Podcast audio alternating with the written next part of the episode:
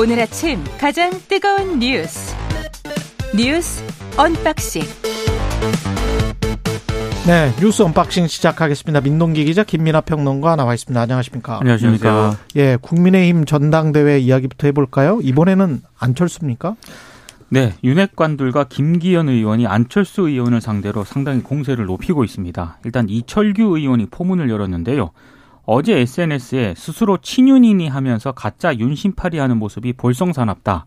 안철수 의원을 겨냥한 그런 글을 올렸고요. 그리고 김기현 의원도 유승민 전 의원의 윤 대통령 반대 정서 등이 안철수 의원과 겹치지 않느냐 어제 SBS 라디오에서 이렇게 인터뷰를 통해서 밝혔습니다. 박수영 의원도요. 윤 대통령이 개각 때 안철수 의원에게 장관 또는 총리를 부탁했는데 거절했다라고 주장을 했고 김정재 의원 같은 경우에는 안철수 의원 선대위원장이 김영우 전 의원이거든요. 음. SNS에 대통령 직속 기관인 국민통합위원회 위원을 맡고 있는 분이 특정 후보를 돕자고 대통령과 당을 이간하는 행태를 보인다라고 또 비난을 했습니다. 아, 그러니까 국민통합위원회와 대통령실이 김영우 전 의원의 위원직을 해촉을 했는데요.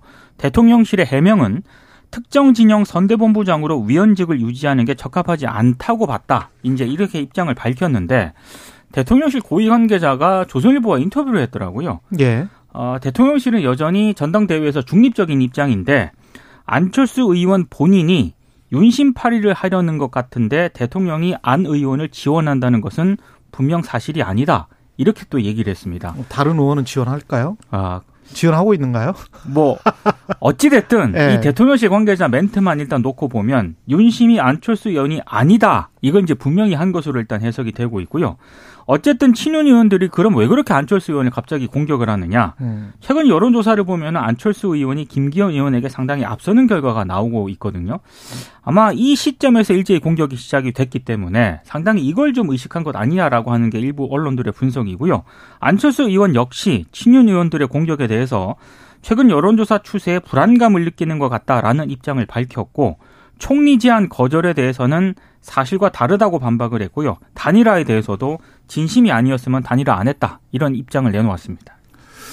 그러니까 좀 놀랍기도 하고 좀 서글프기도 하고. 이거는 좀 놀랍습니다, 정말. 네. 그렇죠. 이거는 이제 앞서 오프닝에서 말씀하신 좀 그러니까 사람들이 다 생각하는 게 아닌 뭔가 의회 대응을 하면서 신뢰를 제고해라 이런 것과는 완전히 반대의 어떤 상황을 네. 보이는데 설마 그렇게까지 할까? 이 생각을 아 설마 그렇게까지 하는구나. 사실 그 나경원 전 의원 이른바 파문이 발생을 네. 했을 때 그 농담 비슷하게 평론가들이 한 얘기가 있어요. 다음엔 안철수다. 다음엔 설마 안철수 의원일까라고 한 얘기가 있었는데 이게 현실화가 됐습니다. 그러니까 3, 4, 5, 5, 뭐 대기실 같은 데 모여서 이제 그런 얘기 하는 거예요. 나경원 전 의원처럼 되는 거 아니야? 안철수 의원도.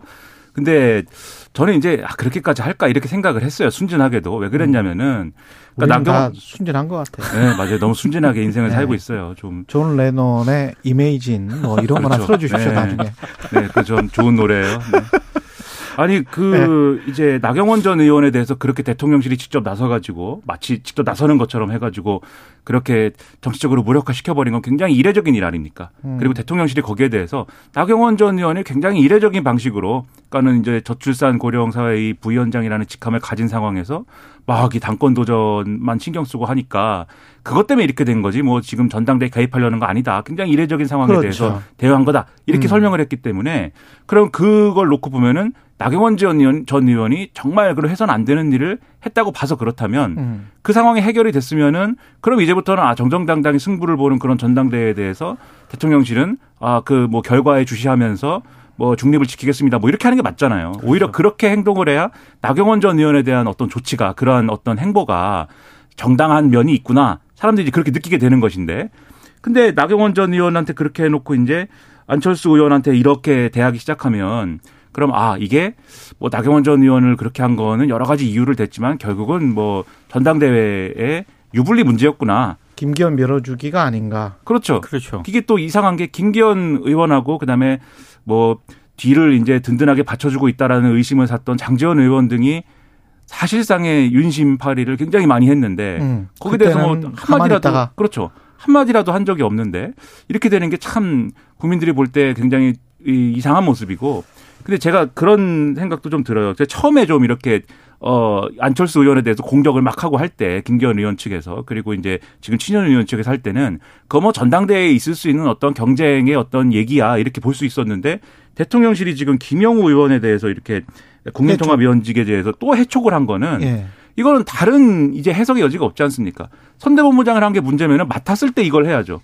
맡았을 때는 가만히 있다가 라디오에 나와가지고 안철수 의원이 그, 어, 장재원 의원 측하고 통화한 얘기를 하면서 이 김영우 전 의원이 예. 장재원 의원이 아이 김기현 의원하고의 어떤 이 연대 문제나 이런 거에 대해서 굉장히 회의적으로 얘기하면서 뭐 이렇게 좀 호소하더라. 그러니까 김기현 의원에게도 윤심이 실린 건 아니지 않느냐. 그리고 오히려 그동안의 어떤 과정을 보면은 안철수 의원에게도 윤심이 실려 있을 수 있는 거 아니냐. 이 얘기 했다고 음. 이렇게 하는 거는 결국 윤심 후보에 대한 도장을 간접적인 방식으로 계속 김기현 의원에게 찍어주고 있는 효과밖에는 안 되는 거다. 그러니까 이상한 거죠, 이게. 예, 명분도 말이 그렇게 되는 것 같지는 않습니다. 그러니까 뭐 중립적인 위치에 있어야 할 어, 국민통합이 위원이 정치적인 발언을 하고 너무나 정치적으로 나선다. 그런 식으로 따지면 중립적인 위치에 있어야 할 법무부 장관이 투머치 정치적인 거 아니에요? 네. 아, 지나치게 정치적인 발언을 했던 장관들은 그냥 놔두고 그리고 국민통합의 위원이 그렇게 그렇게 사람들이 신경을 쓰는가? 무엇보다 말입니다. 제가 양두구육이라고 이준석 전 대표가 그런 이야기를 했었잖아요. 음. 공동정부를 구성했잖아요. 안철수 그렇죠. 의원하고 안철수 의원과 공동정부 구성하고 합의하고 합당 약속하고 함께 국민 통합 정부를 만들어 나가겠다고 한 분은 윤석열 대통령이에요. 근데 안철수는 아니다, 윤심팔이다, 이거는 국민들에 대한 약속과는 정반대 이야기 아닙니까? 그 사실 제가 공동정부를 구성하겠다고 했는데 이 대통령실의 속내가 예. 저는 조선일보 관계자 멘트에서 드러났다라고 생각을 하거든요. 아까 그 대통령실 관계자 멘트를 제가 간단하게 소개를 해드렸잖아요. 음. 또 다른 관계자가 조선일보 이제 익명으로 등장을 하는데 그 또 다른 고위 관계자 멘트는 이렇습니다. 인수위 때부터 안철수 의원은 인사나 정책에서 대통령에게 비협조적인 모습을 보여왔다. 그를 윤심이 실린 후보로 볼 수 없다. 이렇게 얘기를 했거든요. 근데 인사나 정책에서 협조적인 모습은 같이 보여왔어야 되는 거 아닙니까? 공동정부를 구성하기로 했으면? 그러니까는 그게 명분이 안 서니까 별 얘기 다 합니다. 지금 네. 말씀하신 박수영 의원의 경우에도 CBS 라디오에서 한 말 전해주셨는데 뭐 결근 얘기를 막 하잖아요. 네. 그러니까 이 인수위 때 어, 인수위원장으로서 계속 열심히 일했어야 되는데, 음. 어, 어떤 불만 때문에, 인사 관련 불만 때문에, 어, 결근 했는데 이럴 수가 있느냐, 막 이렇게 하고, 또 심지어는 안철수 의원에게 정말 윤석열 대통령이 공동정부의 어떤 그런 명분을 살리기 위해서 큰 어떤 책임을, 어떤 직책을 주려고 했는데, 그걸 거절했는데, 그럴 수가 있느냐. 근데 그, 그게 다 하나하나 문제 삼을 정도라면은 그게 뭐 공동 정부입니까? 그게 공동 정부가 아니죠. 그건 그냥 부하 아닙니까? 그러니까는 이게 여러모로 봐도 맞지 않는 얘기고 결론적으로 이 맞지 않는 얘기를 설명할 수 있는 방식은 안철수 의원이 대표가 되는 것을 대통령이 원하지 않고 그렇기 때문에 대통령실도 그렇고 지금 여당의 어떤 주류의 흐름도 그렇고 그래서 움직이는 거다. 그냥 전당대회의 어떤 경쟁에서 나오는 그런 그렇죠. 불협화음이 아니다. 그렇게 비춰질 수밖에 없는 거예요. 그럼 이게 누구에게 도움이 되는 것인지 의문입니다. 그러니까 최근에 여론조사에서 안철수 의원이 앞서는 것도 일단 의식한 것으로 보이고요. 근데 천하람 변호사가 이제 막 당대표 이제 출마하겠다고 공식적으로 밝히지 않았습니까? 그러다 보니까 이 경우의 수가 상당히 복잡해졌어요. 가장 복잡해진 후보 가운데 한 분이 이제 김기현 의원이거든요. 예. 그러다 보니까 이렇게 안철수 의원에 대한 공격이 좀 집중적으로 이루어지는 게 아닌가 싶습니다. 그 정치는 명분과 가치고 국민과의 약속인데 국민과 약속한 대선 전에 했던 이야기와 완전히 표변해서 이야기를 하는 거는 윤석열 대통령이나 대통령실이나 아니면은 여당의 핵심 의원들이 이렇게 이야기하는 거는 좀 납득, 납득하기 힘들고 그게 아주 자연스럽게 지금 나오고 있다 는 거는 이거는 권력을 잡으니 아나무인으로 된 것 아닌가 이렇게 비판할 수밖에 없는 거예요. 그렇죠. 이게 예. 단기적으로 뭐 전당대회에 당 주류 그리고 대통령이 원하는 결과가 도출되는 데는 도움이 단기적으로 될 수도 있겠지만 그렇죠. 장기적으로 다 이런 거 하나하나가 평가의 대상이 돼서 그렇죠. 음. 총선이라는 뭐 기말고사, 중간고사에 다 반영됩니다. 평소 실력이. 예. 그러니까 이렇게 하면 안 된다. 네, 그런 말씀을 드리고 그리고 싶습니다. 그리고 총공이라는 이름이 다시 나왔습니다. 부승찬 전 국방부 대변인의 책으로부터 나왔네요. 그 책이 오늘 출간이 되는데요. 이제 어제 일부 언론이 이제 이걸 인용해서 입수해서 보도를 했습니다. 그러니까 한마디로 천공이 윤석열 정부의 한남동 관저 결정에 개입했다는 의혹이 이제 다시 불거진 건데요. 지난해 3월 천공이 한남동 공관을 다녀간 사실을 당시 남영신 육군참모총장이 부승찬 국방부 대변인에게 알렸다는 겁니다. 책에 일단 소개된 내용을 잠깐 소개를 해드리면 지난해 4월 1일 서욱 국방부 장관하고 미사일 전략사령부 개편식에 동행을 했다가 아, 부전 대변인이 남영신 이제 당시 육군 참모총장을 만났습니다. 근데 이 남전 총장이 화장실로 이동하는 부전 대변인을 굳이 이제 말씀드릴 게 있다면서 쫓아와가지고는 총장 공간을 관리하는 모 부사관이 아, 최근 인수위 소속 모 의원, 이제 모 의원은 윤핵관 의원을 지칭하는 건데요. 이 모 의원하고 천공이 한남동 총장 공간 그리고 육군 서울 사무소에 들렀다고 보고를 하더라. 이렇게 이제 전했다는 겁니다. 근데 군대를 다녀오신 분들은 다 아시겠지만 아, 육군 참모총장하고 공관을 관리하는 이 부사관의 관계는요. 허위 보고를 할 수 없는 그런 그런 관계입니다. 거의 뭐 그런 관계라고 보시면 예. 되는데 이제 그 부, 부사관이 참모총장에게 그렇게 보고를 했다는 거고 어 당시 그 얘기를 들었을 때 음. 부승찬 전 대변인은 아니 천공이 긴 수염에 도포자락을 휘날리고 다니는 그런 사람인데 눈에 쉽게 띌 텐데 그게 가능하겠느냐 이렇게 음. 이제 반문을 했고요. 여기에 대해서 남 전 총장은 부사관이 자신에게 왜 허위 보고를 허위 보고를 하겠느냐 이렇게 이제 반문을 다시 했다고 합니다. 당시 육군 총장 공간은 대통령 관저 후보지로 선정된 그런 상태였고요. 육군 서울 사무소는 용산 국방부 영내에 있었거든요. 음. 물론 이제 대통령 관저는 육군 총장 공간이 아니라 외교부 장관 공간으로 확정이 됐는데 어 일단 어찌 됐든 어 지금 뭐 역술인인 천공이 대통령 관저에 상당 부분 개입을 했다는 게 부승찬 전 대변인의 주장이고요. 관저 선정할 때 그렇습니다. 예. 부전 대변인이 책에서 당시 육군 참모총장이 자신에게 왜 그런 이야기를 했을지 생각을 해보니까 언론에 알려달라는 그런 메시지로 읽혔다 이렇게 음. 주장을 했고 며칠 뒤에 남전 총장에게 전화를 해서 내가 언론에 알려야 하느냐라고 물으니까 남전 총장이 자신은 괜찮지만 현역인 부사관이 걱정이 된다. 그래서 절대 비밀을 지켜달라 이렇게 요청을 했다는 내용입니다. 음, 남전 총장은 지금 관련 사실을 부인하고 있고 그렇습니다. 그런 말을 한 기억이 없다. 없다. 기억이 없다. 네. 그리고 대통령실은 사실이 아니다. 이렇게 이야기를 하고 있습니다.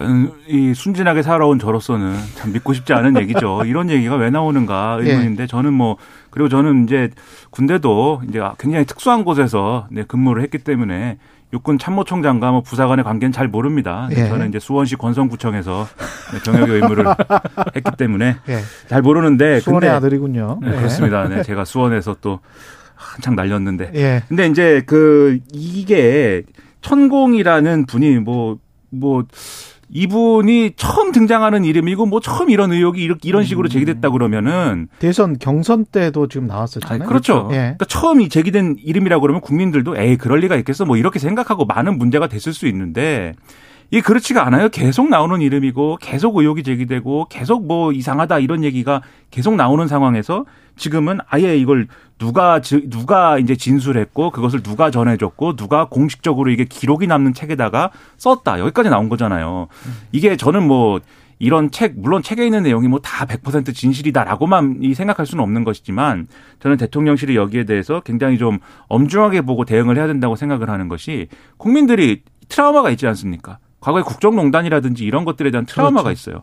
그리고 그 국정농단 사태를 뭐 다시 꺼내서 얘기하기도 좀 민망한 일이지만 거기에 나오는 수많은 얘기들 중에 핵심 부분은 과거 한나라당 경선 때 다 나왔던 얘기예요. 또 그 최태민 의혹 뭐 이런 거 있지 않습니까? 그렇죠. 음. 그때 경선 때 나왔던 얘기. 예. 그때 다 그때부터 이 한 10년간은 음. 그거 뭐 그냥 엄한 얘기 아니야 뭐 이러고 살았던 거잖아요. 뭐 10년도 아니죠. 한 5년에서 한 뭐 7년 정도 그러고 이제 넘어갔던 의혹인데 나중에 다 사실로 밝혀지고 뭐 이러지 않았습니까? 이런 얘기를 들으면 국민들이 아, 이것도 사실인 거 아니야? 이런 의심을 할 수 있기 때문에 여기에서 엄중하게 대응을 해야 돼요. 근데 전 대통령실의 대응이 좀 조금 의문이었던 거는 이게 결국은 이제 이 부승찬 전 대변인이 고발한다 이렇게 된 건데 고발해서 뭐 이렇게 법적으로 어떤 수사나 이런 것들을 거쳐가지고 사실관계 확인하는 게 저는 이제 좋다고 생각하는데 사실관계 확인할 때 천공을 불러야 되는 것 같습니다. 제가 보기에는 음. 그렇죠. 천공도 불러야 되고 남영신 전 참모총장도 불러야 될 것 같고 네. 이건 사실관계를 명확히 확인해야 될 것 같고 그 다음에 드는 생각이 풍수질이나 뭐 굿이나 이런 거를 할 때 말이죠 돈을 지급한단 말이죠. 돈. 그래서 만약에 이게 사실이고 관련해서 어떤 경비를 지급을 했다면 그게 대통령실 경비로 나갔다면 또는 인수위 경비로 나갔다면 좀 문제가 될 것 같은데. 근데 이제 지금 천공이라는 네. 사람이 이제 구체적으로 뭘 했는지는 모르는 거니까. 그렇죠. 아니 그 뭐- 부분까지는 이제 뭐 상상의 영역인데. 근데 아니, 제가 선정할 때 만약에 개입을 해가지고 그렇죠, 그렇죠. 거기에 어떤 경비가 처리가 됐다면 그건 또 다른 문제가 될 수가 있어요. 제가 이 1차적으로 의문이 생기는 건 이 고발하기 전에 대통령실 입장이에요. 부승찬 전 대변인은 이제 민간인 신분이고 공직을 그만뒀기 때문에 따로 법적으로 대응할 필요는 없다고 본다. 이렇게 얘기를 언론에 했다가 어. 입장을 뒤에 뒤집은 거거든요. 그러니까는 그러면은 지금 말씀드린 대로 수사를 하면은 다 관계자들 부르고 사실관계를 밝히기 위해서 엄중한 뭐 대응을 해야 될 텐데 왜 고발 안 한다고 또 했을까 이전에는 그런 것들이 의문인 거고 지금 결국 이 의혹은 육군 참모총장 관 이거 이, 이, 이 육참 공관이 나- 이 관저로 안 됐다 하더라도 그때 의문들이 좀 있었어요. 왜냐하면 여기를 공간으로 하면 되는데 왜 안 할까가 그때는 의문이었거든요. 맞아요. 예. 무슨 뭐 낡았다 그러고 뭐 여러 가지가 부적합하다고 하는데 그건 예를 들면 수리하면 낡은 부분이 있으면 수리하면 되는 거고 그리고 이게 그렇게까지 낡은 건물이었을까라는 의문도 있고 그렇죠. 그런 의문 속에서 이 관저의 선정 의- 이 과- 관련된 논란이 있었던 것이기 때문에 더더욱 이 문제를 그 전에 천공과 관련된 논란이 또 도어 스태핑, 도어 그렇죠. 스태핑을 그만하는 게 낫겠다라고 영상을 올리고 난 다음에 도어 스태핑을 어 중단하기로 결정을 했었던 거거든요. 그러니까 그리고 관련해서 보도가 나왔었고. 그 본인 그 유튜브 채널 있지 않습니까? 예. 그 영상에서 이미 여러 가지 논란이 제기가 된 측면이 있고요. 비상식적인 이야기를 많이 해요. 예. 이 사람이 무슨 어떤 대단한 역술인인지는 모르겠습니다만은 상식적으로 볼 때는 말도 안 되는 이태원 참사와 관련해서 무슨 큰 기회다. 질량, 큰 질량을 희생해야 네. 된다. 그러면 뭐 세계 가 우리를 쳐다본다라는 말도 안 되는 정말 비상식적인 이런 이야기를 하고 있는데 그래서 그 일단 이거는 음. 뭐 고발을 지금 대통령실에서 검토를 하고 있다는데 저는 그거와는 별개로 어찌 됐든 진실을 좀 알아야 될 필요가 있지 않겠습니까? 그럼요. 그래서 어제 제가 다른 방송에 방송하러 갔다가 하태경 의원이 이제 패널로 오셨는데 네. 하태경 의원이 직접 그 김용현 경호처장에게 본인이 직접 확인을 했다라고 하더라고요. 펄쩍 뛰었다고 합니다. 그래서 자기 핸드폰 위치 추적까지 뭐 공개할 의사가 있다. 그래서 이건 한번 가려보자 뭐 이런 취지로 얘기를 했다라고 하는데 그러면 이제 아까 최경영 기자도 얘기한 것처럼 천공도 좀, 좀 부르고 위치 추적도 하고 그 당시 CCTV도 공개하고 이래가지고 이거는 정확하게 좀 진실을 가릴 필요는 이런 있는 것 사람들이. 권력 근처에 있으면 안 되는 거예요. 그렇습니다. 아주 예. 단호하게 정리를 해야 됩니다. 위험합니다. 예. 민동기 기자, 김민아 시사평론가와 함께하고 있는 뉴스 언박싱. 중간에 날씨 교통을 듣고 다시 돌아오겠습니다. 여러분은 지금 KBS 1라디오 최경영의 최강 시사와 함께하고 계십니다. 네, 최경영의 최강 시사 뉴스 언박싱 다시 시작하겠습니다. 민주당이 이상민 탄핵안 당론을 채택하려다가 어제 의원총회를 했는데 경론 끝에 불발이 됐네요. 네, 일단 원내 지도부가 어제 의총에서 이상민 행안부 장관 탄핵을 당론으로 채택을 하고 구체적인 추진 방식을 논의할 계획이었는데요. 어, 일부 의원들의 강한 반발에 부딪히면서 결정을 좀 유보를 했습니다. 이수진 민주당 원내대변인이 의총 뒤에 브리핑을 가졌는데 김건희 특검 관련과 이상민 장관 탄핵 관련해서 의원들이 지도부에 추진 여부 판단을 일임했다. 이렇게 음. 이제 브리핑 내용을 전하면서도요.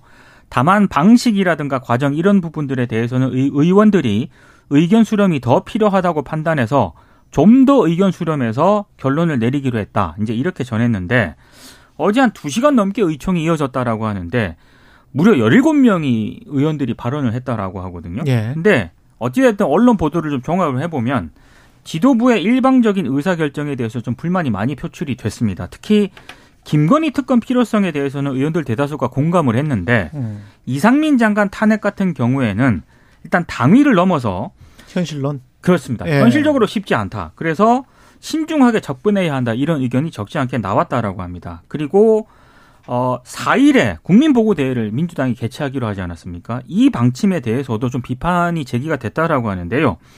어 일부 의원들과 지역 위원장들에게 지역별로 참석자를 할당을 해서 민주당이 이른바 동원령을 내렸다라고 하는 건데 이 부분에 대해서도 상당히 좀 불만이 많이 표출이 됐습니다. 음. 그리고 장외투쟁 방식에 대해서 상당히 우려가 나왔다라고 하는데요. 일단 뭐 장외투쟁 방식도 뭐 좋긴 좋은데 이런 방식으로만 가서는 상당히 총선을 앞두고 오히려 역풍을 맞을 수 있다. 이런 주장도 제기가 됐다고 합니다. 음. 이게 이제 더불어민주당 입장에서는 어제도 말씀드렸다시피 이재명 대표와 관련된 의혹하고 이러한 대응을 분리하는 것이 굉장히 지금 중요하다고 저는 생각을 합니다. 어제 이제 우리 인터뷰에 조홍천 의원도 이제 여러 가지 고민을 이제 얘기를 했지만 지금 이런 거예요. 이상민 장관 이 탄핵소추안 같은 경우는 이걸 뭐 본회의에서 통과시키는 거야. 뭐 얼마든지 할 수 있겠죠. 민주당이 그 의석수가 많으니까. 그리고 저도 이제 말씀드렸지만 이상민 장관이 지금 아무런 책임도 안 지고 있고 그 책임을 또 지게 하지도 않기 때문에 정권이 그래서 뭔가를 해야 된다. 라는 생각은 있는데 민주당 입장에서 전략적으로 이렇게 접근을 하는 게 맞느냐라는 고민이 있는 것 같아요. 예를 들면 이 장관 탄핵 소추안이라는 거는 결국 헌법재판소에서 마지막으로 판단을 해야 되는데 그 헌법재판소에서 탄핵 이유가 없다라고 판단할 경우에 그것을 이제 어떻게 할 것이냐. 그리고 그러한 판단이 총선 다 돼서 나왔을 경우에 그 그것을 어떻게 감당할 것이냐. 일종의 역풍이나 이런 거 있을 것인데 이 판단을 이제 해서 의총에서 얘기를 한 것 같고 그다음에 김건희 여사와 관련된 이 특검의 경우도 저도 이제 특검의 필요성이나 이런 것들은 충분히 이제 좀 어, 필요한 부분이 있다고 당연히 이제 생각을 하는데 어제 얘기는 그런 얘기였던 것 같아요. 이제 명분과 이제 여론의 어떤 그런 어, 합의가 중요한데 최소한 지금 이제 재판받고 있는 일당들 있지 않습니까? 도이치모터스 주가 조작에 그렇죠. 관여한 그 사람들의 판단이 곧 나올 것인데 10일인가 뭐 선고 나온다는 예. 것이잖아요. 그럼 그걸 근거로 해서 음. 이런 일이 있는데 이렇게까지 이 판결문에 나왔으면은 더 이상은 안 된다. 이렇게 가야 되는 게 맞는데 음. 지금 이제 막 이렇게 밤샘 동성하고 뭐 이런 거에 대해서 국민들이 어떻게 판단하겠느냐 이제 이 고민이 있는 것 같아요.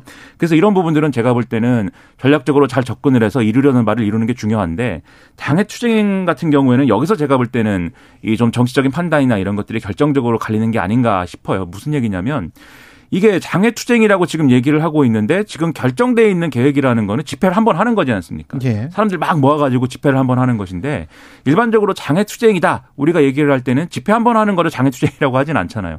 원내에 어떤 이런 스케줄이나 이런 것들을 다소 이제 축소하고 장외에서 계속 연속된 어떤 일정들을 진행을 해 가면서 그걸 이제 당의 어떤 대응에 중점을 놓는 거를 당의 투쟁이라고 하는데 지금 이 민주당이 하겠다는 얘기가 그렇게 가겠다는 건지 아니면 집회 한번 하겠다는 건지도 분명치 않고 이 집회를 통해서 이제 확보하고자 하는 목적이 뭐냐 이것도 지금 모르겠거든요. 그러니까 사실 내부 여론 단속 이상의 어떤 그러한 효과가 있는 거냐 의문이 있기 때문에 여기서는 그럼 이제 내부에서 여기에 굳이 예를 들면은 이재명 대표가 억울하다라고 하는 행보에 대해서 굳이 그렇게까지 협력하는 어떤 그런 모양새를 만들어야 되느냐라고 하는 내부에 좀 불만이 있는 것 같아요. 그게 반영된 얘기 아니냐. 그래서 민주당이 지금 상당한 고민을 하고 있다. 이재명 대표 문제에 대해서 이렇게 볼 수 있는 상황 아니었나 싶습니다. 결국은 대장동이랄지 뭐 성남 FC 그리고 뭐 민주당은 절대 아니다라고 그리고 이재명 당대표도 아니다라고 이야기를 하고 있습니다만 쌍방울 김성태 관련해서 계속 이렇게 이야기를 이야기가 나오는 것들이 본인들도 찜찜하겠죠. 찜찜하니까 국민들도 찜찜하게 느끼거든요. 그런데 그 사실이 클리어되지 않고는 무죄고 이 사람이 혐의가 없다. 이게 확정되지 않고는 민주당이 하는 모든 행동에 있어서 그게 혹시 다음 총선의 공천 안에서의 어떤 지분 싸움 그리고 그게 이재명 당대표의 사법 리스크와 연결돼 가지고 어떤 팩트들이 나오는 것을 꺼려하는 게 아닌가. 그렇게 민주당 지지자들 말고 중도층은 의심하는 분들이 분명히 있단 말이죠. 그러면 그 사람들의 의혹이나 의구심을 해소시킬 수 있는 방향으로 가야 돼요. 대통령도 마찬가지입니다. 대통령도 김건희 여사와 관련해서는 만약 김대중이나 김영삼 전 대통령이 이런 친인척 관련해서 무슨 문제가 나왔을 때 곰곰이 한번 상기를 해보세요. 엄정 수사라고 지시를 합니다. 그렇습니다. 100% 그렇게 이야기를 하고 항상 그게 정도였어요. 근데 이상하게 다 바뀌어버린 거예요. 이게 지금 매일 정치공학 이야기만 하고 내년 있을 총선 이야기만 하면서 총선 때 어떻게 되면 뭐 어떤 세력이 어떻게 되고 그렇게 되면 뭐 이게 음. 이해타산적으로만 비춰지기 때문에 국민들이 전적으로 다 두 집단을 신뢰를 하지 못하는 겁니다. 그러면 한 집단이라도 신뢰를 받기 위해서는 자기 희생적인 모습이 분명히 필요해요. 그 기득권을 내려놓고 자기 희생적인 모습이 없이 그냥 믿어주세요 하면 믿습니까? 남 탓만 해가지고 남 책임입니다. 분명 서로 말하는 게 일리가 있죠. 그러면 거기에 거기에 관해서 더불어서 본인의 희생과 본인들이 그리고 민주당 같은 경우는 대선에서 졌잖아요. 지방선거에서 졌잖아요. 그러면 어떻게 이거를 회복하고 다음 선거에서 이길 건지에 관한 어떤 남다른 모습을 보여줘야 되지 않을까요? 음. 그렇습니다. 네. 특히 그래서 이재명 대표의 대응과 앞으로의 이제 뭐 이런 전략이 중요한 건데 예를 들면은 대장동 의혹이라든지 성남 FC 관련 얘기라든지 뭐 이런 지금까지 이제 나왔던 의혹들은 사실 지난 대선 때 한번 이 당이 민주당 차원에서 리뷰를 한번 했던 이 사안들이에요. 그러면은 이게 의외의 것들이 여러 가지가 나온다 할지라도 민주당이 거기에 대해서 뭔가 대응을 하고 국민들에게 설명을 하고 설득을 할 수가 있어요. 근데 지금 이 쌍방울 뭐 회장 얘기는 지금 보면은 분명히 이제 당에서는 민주당에서는 방북 추진을 할 수 있는 조건이 아니었다라고 얘기를 했는데 연일 나오는 보도를 보면은 당시 경기도가 이재명 도지사의 방북을 추진한 거 아닙니까? 그러니까 이런 것들이 안 맞잖아요. 왜냐하면 지금 이 사안에 대해서 가장 잘하는 건 이재명 대표인데 민주당 사람들이 이 당시에 경기도가 내부적으로 어떤 판단을 했고 어떤 결정을 했는지를 정확하게 지금 모르는 거 아니냐 이런 의문이 저는 들거든요. 그러니까 이게 막 해명이 안 맞고 이런 건데 네. 그렇다면 이재명 대표 입장에서 이것에 대해서 다 앞뒤가 맞는 해명을 내놓든지 음. 아니면 본인의 어떤 이런 논란하고 당을 분리할 수 있는 어떠한 처세를 하든지 뭐 이런 것들이 필요한 것인데 본인 스스로 결정을 하든지 그렇죠. 예. 근데 지금 이 대응에 있어서는 어제도 언론이 물어 기자가 물어보니까 그 왜 소설 갖고 물어보냐 그냥 이렇게 대응하고 만단 말이에요. 근데 제가 볼 때는 그냥 이 나오는 보도나 이런 내용들이 소설이다라고 얘기할 수 있는 수준의 내용들은 지금 아닌 것 같아요. 최소한 방북 추진을 왜 했는지 어떤 맥락이었는지 그때 어떤 일이 있었는지에 대해서는 설명하고 한번 정리할 필요가 있는 건데 예. 그 점을 좀 명심을 해야 된다는 생각입니다. 그리고 공공요금 계속 인상되고 있고 민생은 정말 안 좋습니다. 지금. 지난달 전기하고 가스 요금 등 난방비가 1년 전에 비해서 무려 30%가량 급등을 했습니다. 아, 이런 상승률은요. 예. 통계가 예. 시작된 이후 역대 최고 수준인데 숫자가 아니고 지금 체감이 되니까요. 그렇습니다. 예. 아, 일단 지난달 소비자 물가 지수는 전년 동월 대비 5.2% 올랐고요. 아, 무려 전월 지난달에도 이게 5%나 올랐거든요. 이것보다 상승률이 더 큽니다.